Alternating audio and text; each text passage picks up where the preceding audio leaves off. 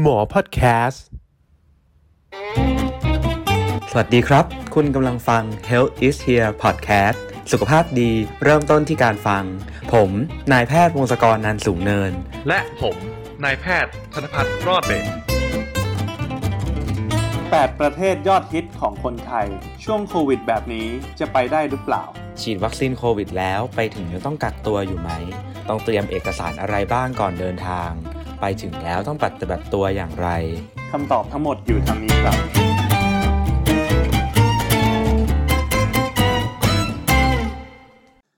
สวัสดีครับ พี่ปิงปอง สวัสดีอีกครั้งครับแบงค์และก็สวัสดีผู้ฟังทุกท่านด้วยครับ ขอต้อนรับเข้าสู่ Health is Here episode 2ในหัวเรื่องของสุขภาพกับการย้ายประเทศ part 2ครับ ครับสำหรับ part นี้เราจะพูดถึงเรื่องการเดินทาง ในช่วงการระบาดเชื้อโควิดนี้ครับ โดย part นี้ต้องบอกก่อนเลยว่า เนื้อหาเยอะมากๆ แน่น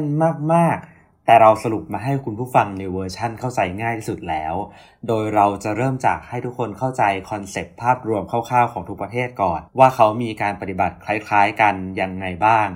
หลังจากนั้นเราก็จะเจาะไปที่มาตรการของแต่ละประเทศครับ แต่ถ้าให้พูดถึงมาตรการของทุกประเทศในโลกเลยเนี่ย EP นี้ผมว่ามันน่าจะยาวไปถึงพรุ่งนี้แน่ ๆ ก็เลยคัดเอามาแต่ประเทศเด่นๆ ประเทศยอดฮิตที่หลายๆ คนสนใจมา 8 ประเทศด้วยกันครับ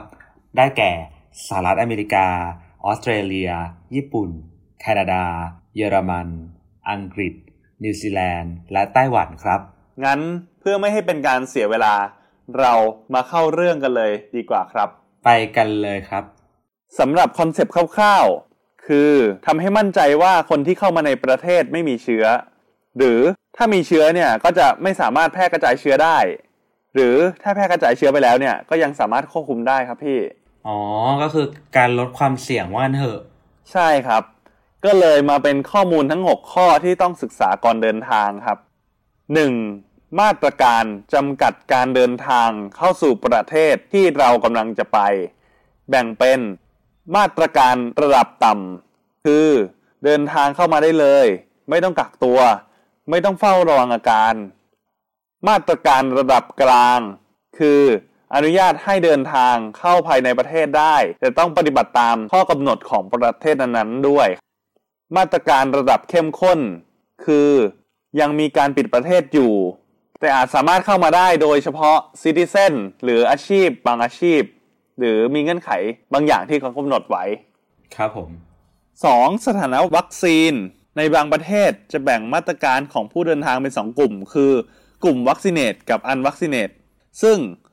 วัคซีเนตแปลว่ามีภูมิคุ้มกันแล้ว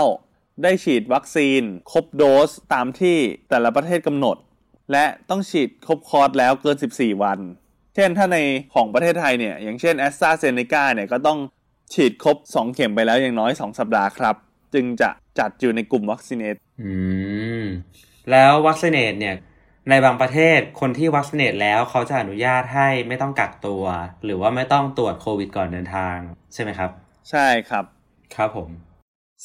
3. ก่อนเดินทางจะต้องมีผลตรวจโควิดเป็นเนกาทีฟภายใน 72 ชั่วโมงก่อนเดินทางครับ ขึ้นอยู่กับแต่ละประเทศต้องการให้ตรวจด้วยเทคนิคอะไร แนะนำให้จดชื่อเทสไปเลย แล้วค่อยไปถามโรงพยาบาลหรือแลบว่าเขาตรวจด้วยวิธีนี้ไหมนะครับ เช่น เทคนิค PCR เทคนิค RT-PCR เทคนิค RT-LAMP เทคนิค TMA เทคนิค NEAR เทคนิค NAAT หรือเทคนิค Antigen ครับ อืม โอเคครับ ต่อมาครับ ข้อ 4 เนี่ย ต้องศึกษามาตรการกักตัวครับว่าเวลาเข้าไปในประเทศเขาแล้วเนี่ย จะต้องกักตัวที่ไหนให้ self quarantine หรือ state quarantine ต้องกักตัวนานกี่วัน บางประเทศจะมีการผ่อนผันได้ถ้าเกิดไปทำตามเงื่อนไขเขา เช่น ไปตรวจเชื้อโควิดด้วยเทสของเขาในวันที่ 5 หลังจากทำการกักตัวครับ ถ้าเกิดเกิดผลนกาทีฟขึ้นมาเนี่ย ก็อาจจะไม่จำเป็นจะต้องกักตัวต่อจนครบครับอืมต่อมาข้อ 5 การตรวจในช่วงขาเข้า บางประเทศต้องตรวจเชื้ออีกครั้งที่สนามบินแล้วรอผลก่อนครับ จึงจะออกจากสนามบินได้ หรือในบางประเทศเนี่ยก็จะตรวจแค่วัดอุณหภูมิ สัญญาณชีพเบื้องต้นเท่านั้นครับ ก็ออกได้แล้วครับ ต่อมาข้อ 6 ครับ เอกสารหรือข้อปฏิบัติเพิ่มเติม บางประเทศมีเอกสารให้กรอก หนังสือคำมั่นสัญญา เป็นลายลักษณ์อักษร แบบฟอร์มแจ้งการเดินทางในประเทศ หรือมีแอปพลิเคชันให้ลงทะเบียนไว้ในมือถือครับอันนี้ก็เป็นคอนเซปต์คร่าวๆ ของแต่ละประเทศที่จะทำคล้ายๆกัน แต่ต่อไปเนี่ยเดี๋ยวเรามาเจาะลึกกันทีละประเทศเลยดีกว่า โอเคครับ ข้อมูลต่อจากนี้จะเป็นข้อมูลของมาตรการของแต่ละประเทศนะครับครับ ซึ่งท่านผู้ฟังสามารถเลือกฟังในประเทศที่สนใจ โดยเดี๋ยวเราจะทำเป็น timestamp ใน YouTube ไว้ในแต่ละประเทศให้นะครับ มาเริ่มจากประเทศแรกคือประเทศญี่ปุ่นครับข้อมูลจากเว็บไซต์ของกระทรวงการต่างประเทศของประเทศญี่ปุ่น อัปเดตเมื่อวันที่ 19 พฤษภาคม 2564 สถานะของประเทศเป็นมาตรการระดับเข้มข้น คือยังไม่อนุญาตให้เดินทางเข้าไปในประเทศได้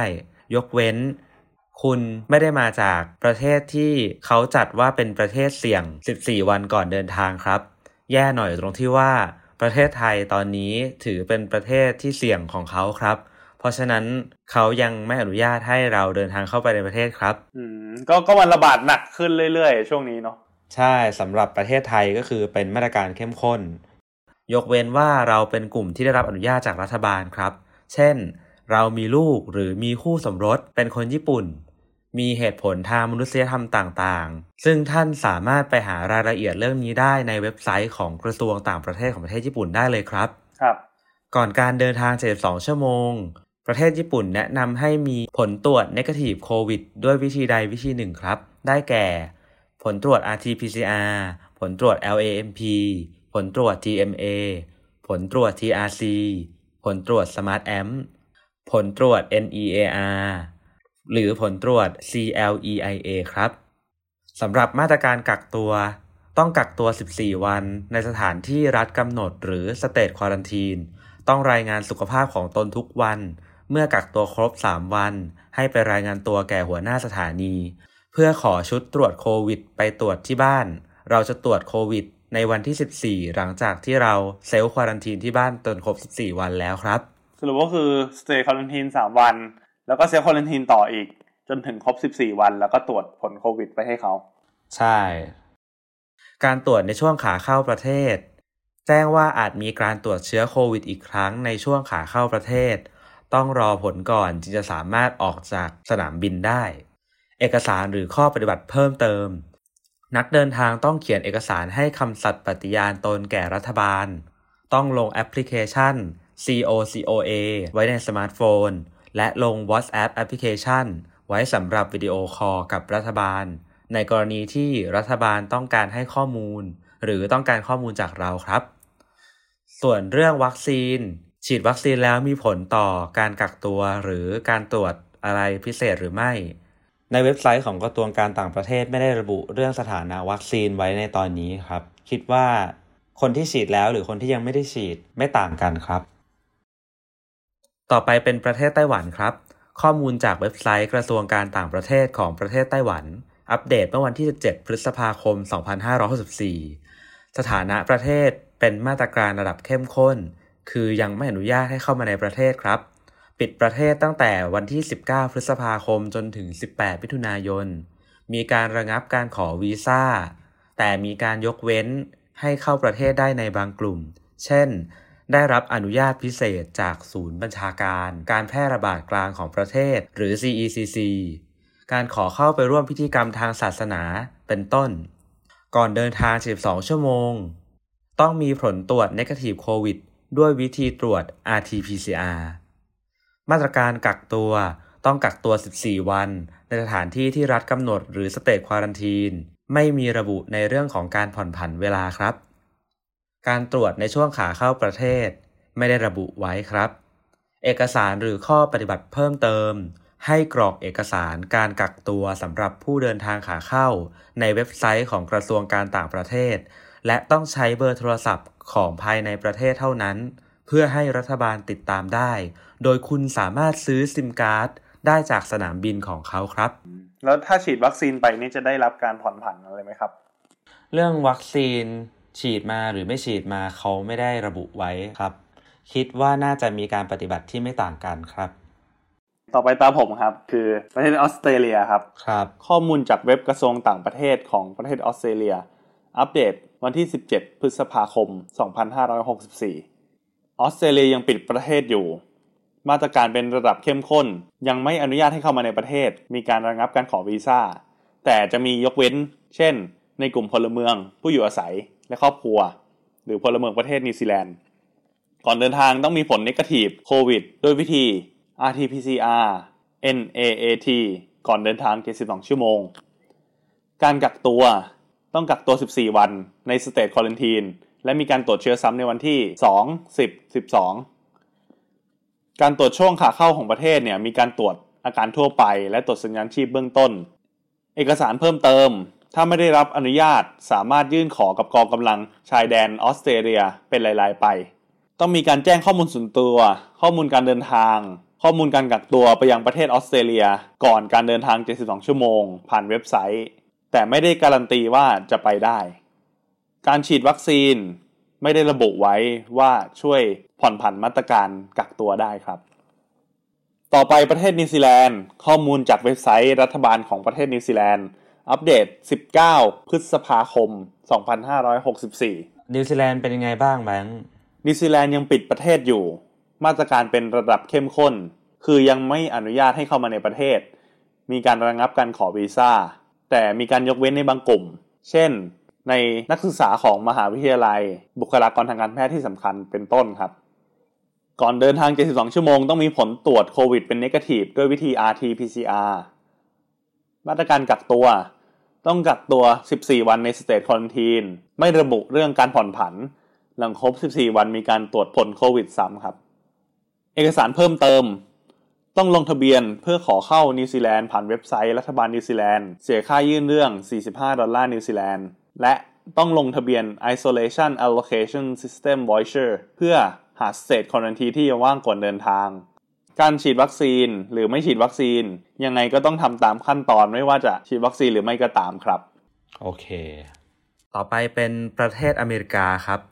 ข้อมูลจากเว็บไซต์ของศูนย์ควบคุม และป้องกันโรคสหรัฐอเมริกา หรือ CDC อัปเดตวันที่ 19 พฤษภาคม 2564ตกลงอเมริกาเปิดประเทศหรือยังนะครับ สถานะประเทศเป็นมาตรการระดับกลาง แปลว่า อนุญาตให้เดินทางเข้าภายภายในประเทศได้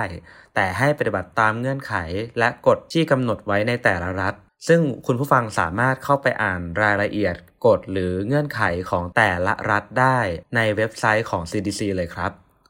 ก่อนเดินทาง42ชั่วโมง ต้องทำใบ attestation หรือใบรับรองว่าเราได้ผ่านการตรวจ RT-PCR หรือตรวจ RT-LAMP หรือ TMA หรือ NEAR หรือ HDA หรือ NAAT เป็นผล Negative COVID มาตรการการกักตัวต้องกักตัว 10 วัน เป็นกักตัวที่บ้านหรือเซลล์ควอลันทีน สามารถผ่อนผันลดเหลือ 7 วันได้ ถ้าใน 3-5 วันหลังจากที่เรากักตัว เราไปตรวจไวรัลเทสหรือเป็นการตรวจหาเชื้อไวรัสโควิดในประเทศอเมริกาครับ การตรวจช่วงขาเข้าประเทศไม่ได้ระบุไว้ครับ เอกสารหรือข้อปฏิบัติเพิ่มเติม มีใบรับรองหรือใบ attestation และเงื่อนไขข้อตกลงที่มีความแตกต่างกันในแต่ละรัฐรัฐนั้นครับ เรื่องวัคซีนสำหรับอเมริกาเนี่ยคำอธิบายของกลุ่ม vaccinated คือกลุ่มผู้คนที่มีการฉีดวัคซีน 3 ประเภทได้แก่ไฟเซอร์โมเดอร์นาและจอห์นสันแอนด์จอห์นสันครับ ไฟเซอร์และโมเดอร์นาต้องฉีดครบทั้ง 2 โดส เกิน 2 สัปดาห์ ส่วนจอห์นสันแอนด์จอห์นสันต้องฉีด 1 เข็มเกิน 2 สัปดาห์ครับ และยังมีในกลุ่มของคนที่เคยติดเชื้อโควิดแล้วรักษาหายแล้วมีเอกสารชัดเจน มีการหายจากการติดเชื้อเกิน 3 เดือน จะถือว่าเป็นในกลุ่มวัคซีเนตเหมือนกันครับ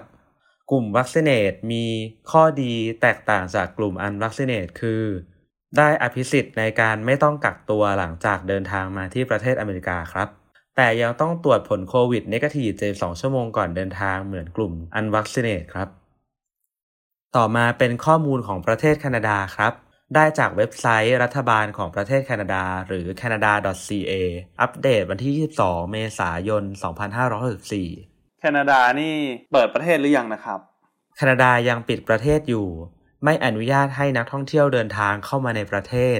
ยกเว้นอนุญาตให้เดินทางได้ในกลุ่มของแรงงานต่างชาติชั่วคราว นักศึกษาต่างชาติ หรือมีเหตุผลที่ เขาใช้คำว่าน่าเห็นอกเห็นใจ เช่น ต้องการมาหาคู่รักในช่วงอายุบั้นปลาย หรือต้องการเข้ามาร่วมพิธีงานศพของญาติครับ ในประเทศแคนาดาจะมีแบบทดสอบออนไลน์ ให้คุณได้ทำว่าคุณสามารถเดินทางเข้ามาในประเทศของเขาในตอนนี้ได้หรือเปล่าครับ ในเว็บไซต์ travel.gc.ca ครับก่อนเดินทาง 72 ชั่วโมง ต้องมีผลตรวจ negative covid ด้วยวิธีใดวิธีหนึ่งได้แก่ ผล PCR ผล RT-PCR ผล RT-LAMP ผล TMA ผล NEAR ผล HDA ผล NAAT มาตรการการกักตัว ต้องกักตัว 14 วัน โดย 3 วันแรกต้องกักตัวที่โรงแรมที่รัฐจัดให้หรือสเตทควอรันทีน หลังจาก 3 วัน เขาจะอนุญาตให้เราไปกักตัวต่อที่บ้านหรือเป็นเซลล์ควอรันทีน และต้องกักตัวต่อจนครบ 14 วันครับ การตรวจในช่วงขาเข้าประเทศ เมื่อเรามาถึงที่ประเทศแคนาดาเขาจะให้เรารับชุดตรวจโควิด ไปตรวจเองที่บ้านในวันที่ 8 หลังจากที่เรากักตัว มีบุคคลที่ได้รับข้อยกเว้นไม่ต้องตรวจ เช่น เด็กอายุต่ำกว่า 5 ปี คนที่มีหลักฐานว่าเป็นโควิดแล้วรักษาหายแล้วเกิน 14-90 วันก่อนเดินทาง บุคคลที่อนุญาตให้เข้าช่วยเหลือทางการแพทย์ฉุกเฉิน เป็นต้น เอกสารข้อปฏิบัติเพิ่มเติม จะต้องโหลดแอปพลิเคชัน Arrive Can เพื่อส่งข้อมูลการติดต่อ แผนการเดินทาง แผนการกักตัว และการประเมินสุขภาพของตนเอง เพื่อให้รัฐบาลสามารถเข้าถึงเราได้ครับ แล้วกลุ่มที่ฉีดวัคซีนช่วยไหมครับ มีการแบบผ่อนผันอะไรไหมเรื่องของวัคซีน แคนาดากล่าวว่าการปฏิบัติตัวไม่ต่างกันทั้งในกลุ่มที่ฉีดวัคซีนแล้ว หรือยังไม่ฉีดวัคซีนครับ ทั้งหมดนี้ก็เป็นเรื่องของประเทศแคนาดาครับ ครับต่อไปเรามาดูประเทศในโซนยุโรปกันบ้างดีกว่านะครับ มี 2 ประเทศด้วยกัน เยอรมันกับอังกฤษครับ ประเทศเยอรมันเนี่ยข้อมูลจากเว็บไซต์กระทรวงการต่างประเทศของประเทศเยอรมัน และ Facebook เพจสถานกงสุลใหญ่ ณนครแฟรงก์เฟิร์ตอัปเดต 18 พฤษภาคม 2564 ประเทศเยอรมันเป็นยังไงบ้างตอนนี้ ก็ตอนนี้มาตรการอยู่ในระดับกลางๆครับ ต้องมีผลโควิดนกาทีฟด้วยวิธี RT-PCR ใน 72 ชั่วโมงครับ หรือด้วยวิธีแอนติเจนใน 48 ชั่วโมง การกักตัวกักตัว 10 วันในสเตทควอลันทีนขึ้นกับความเสี่ยงของพื้นที่ที่เดินทางมา เอกสารก่อนเดินทางต้องกรอกสถานที่ที่เดินทางไป 10 วันก่อนหน้า หลังจากนั้นจะได้ไฟล์ PDF confirmation มา เพื่อนำไปยื่นให้กับสายการบินก่อนออกเดินทางจากสนามบินต้นทาง ต้องมีหนังสือยืนยันการกักตัว หนังสือยืนยันการเข้าประเทศ วัคซีน หากฉีดวัคซีนใน4ยี่ห้อจอห์นสันแอนด์จอห์นสันโมเดอร์นาไฟเซอร์แอสตราเซเนกาออกซ์ฟอร์ดครบคอร์สเกิน 2 สัปดาห์ หรือหายจากโควิดแล้วเกิน 28 วัน จะได้รับการยกเว้นการกักตัว การตรวจโควิดก่อนเดินทาง แต่มีข้อยกเว้นคือ ต้องไม่เดินทางมาจากพื้นที่เสี่ยงที่เยอรมันกำหนดครับ ครับต่อมาเป็นประเทศอังกฤษครับ ประเทศอังกฤษข้อมูลจากเว็บไซต์กระทรวงต่างประเทศของประเทศอังกฤษ อัปเดต 17 พฤษภาคม 2564 ประเทศอังกฤษเป็นไงบ้างครับแบงค์ประเทศอังกฤษมีมาตรการอยู่ในระดับกลาง โดยจะแบ่งประเทศต้นทางเป็น 3 สีตามความเสี่ยง สีแดง สีเปลวเพลิง สีเขียว ซึ่งประเทศไทยอยู่ในกลุ่มสีเปลวเพลิง แปลว่าสามารถเดินทางเข้าประเทศได้ แต่ต้องมีข้อปฏิบัติเพิ่มเติม ต้องมีผลโควิดนิเกทีฟด้วยวิธี RT-PCR หรือ Antigen 3 วันก่อนหน้าที่จะเดินทาง โดยต้องตรวจกับบริษัทที่มีรายชื่อที่กำหนดในเว็บไซต์ของรัฐบาลอังกฤษเท่านั้น โดยผลของระบบบริการสุขภาพแห่งชาติ ใช้ในการยืนยันในขั้นตอนนี้ไม่ได้ และ หากไม่มีผลตรวจอาจโดนปรับถึง 500 ปอนด์ครับ ต้องจองและจ่ายโปรแกรมกักตัว และตรวจโควิด ไว้ล่วงหน้าก่อนเดินทาง ก็คือต้องจองไปก่อนที่จะไปถึง การกักตัวต้องกักตัว 10 วัน และทำการตรวจโควิด 2 ครั้ง คือก่อนวันที่ 2 และหลังวันที่ 8 และต้องปฏิบัติตามกฎการกักตัวอย่างเคร่งครัดมิฉะนั้นอาจโดนปรับ 10,000ปอนด์อันนี้คือทุกคนต้องทำใช่ไหมครับ ใช่ก็ต้องกักตัว10วันแล้วก็ทำการตรวจโควิด2ครั้งคือก่อนวันที่2และหลังวันที่8ครับ ประเทศอังกฤษจะมีข้อยกเว้นพิเศษคือจะมี test to release เป็นมาตรการที่สามารถจ่ายเงินเพื่อตรวจโควิดในวันที่ 5 เพื่อให้หลุดจากการกักตัวได้ แต่ในวันที่ 8 ก็ยังจะต้องมาตรวจโควิดซ้ำอีกรอบครับ อืม เอกสารเพิ่มเติมที่ต้องกรอกมีอะไรบ้างเหรอครับ เอกสารจะมีเอกสารที่ต้องกรอกเพิ่มก็คือ passenger locator form หรือเอกสารรายละเอียดสถานที่กักตัว และไม่ว่าจะฉีดวัคซีนหรือไม่นั้น จะต้องทำตามขั้นตอนทุกขั้นตอนเหมือนเดิมครับ ครับ จากทั้งหมด 8 ประเทศที่เราพูดมา เราก็จะเห็นได้ว่าในแต่ละประเทศนั้น เขาก็จะมีมาตรการควบคุมผู้เดินทางที่เข้ามาในประเทศของเขาไม่เหมือนกัน แต่มีหลักการที่คล้ายๆกันอยู่ เพราะฉะนั้นพวกเราขอสรุปสั้นๆ เกี่ยวกับหลักการนั้นให้ฟังอีกครั้งครับ ข้อ 1. เช็คสถานภาพประเทศนั้นก่อนว่าประเทศเขาเปิดหรือยัง เราขอวีซ่าได้ไหม หรือมีช่องทางการเข้าประเทศในกรณีพิเศษอะไรบ้าง 2. ต้องมีผลตรวจโควิดเป็นนกาทีฟภายใน 72 ชั่วโมงก่อนเดินทางไปยื่นให้เขาก่อนหรือไม่ และเขาต้องการวิธีตรวจแบบไหน 3. ไปถึงแล้วต้องกักตัวที่ไหน กักตัวกี่วัน สามารถทำเรื่องผ่อนผันได้หรือเปล่าครับ 4. ในช่วงขาเข้าประเทศ เราต้องรับเอกสารหรือต้องตรวจเพิ่มเติม หรือต้องกรอกข้อมูลอะไรบ้าง และเราจะมีวิธีการติดต่อการให้ข้อมูลการกักตัวของเรา แก่รัฐบาลเขาได้อย่างไรบ้าง และข้อ 5 การฉีดวัคซีนมีผลต่อการเปลี่ยนแปลงข้อกำหนดอะไรของเขาหรือเปล่าครับ ทั้งหมดนี้ก็เป็นเรื่องราวที่เราอยากจะนำมาให้คุณผู้ฟังรับฟังกันใน episode นี้ครับท่านสามารถติดตามพวกเราได้จากทางช่องทางของหมอพอดแคสต์ผ่านทาง Facebook, YouTube, Spotify และ SoundCloud ครับ ขอบคุณทุกคนที่เข้ามาฟัง Health is Here Podcast สุขภาพดีเริ่มต้นที่การฟังนะครับ สวัสดีครับ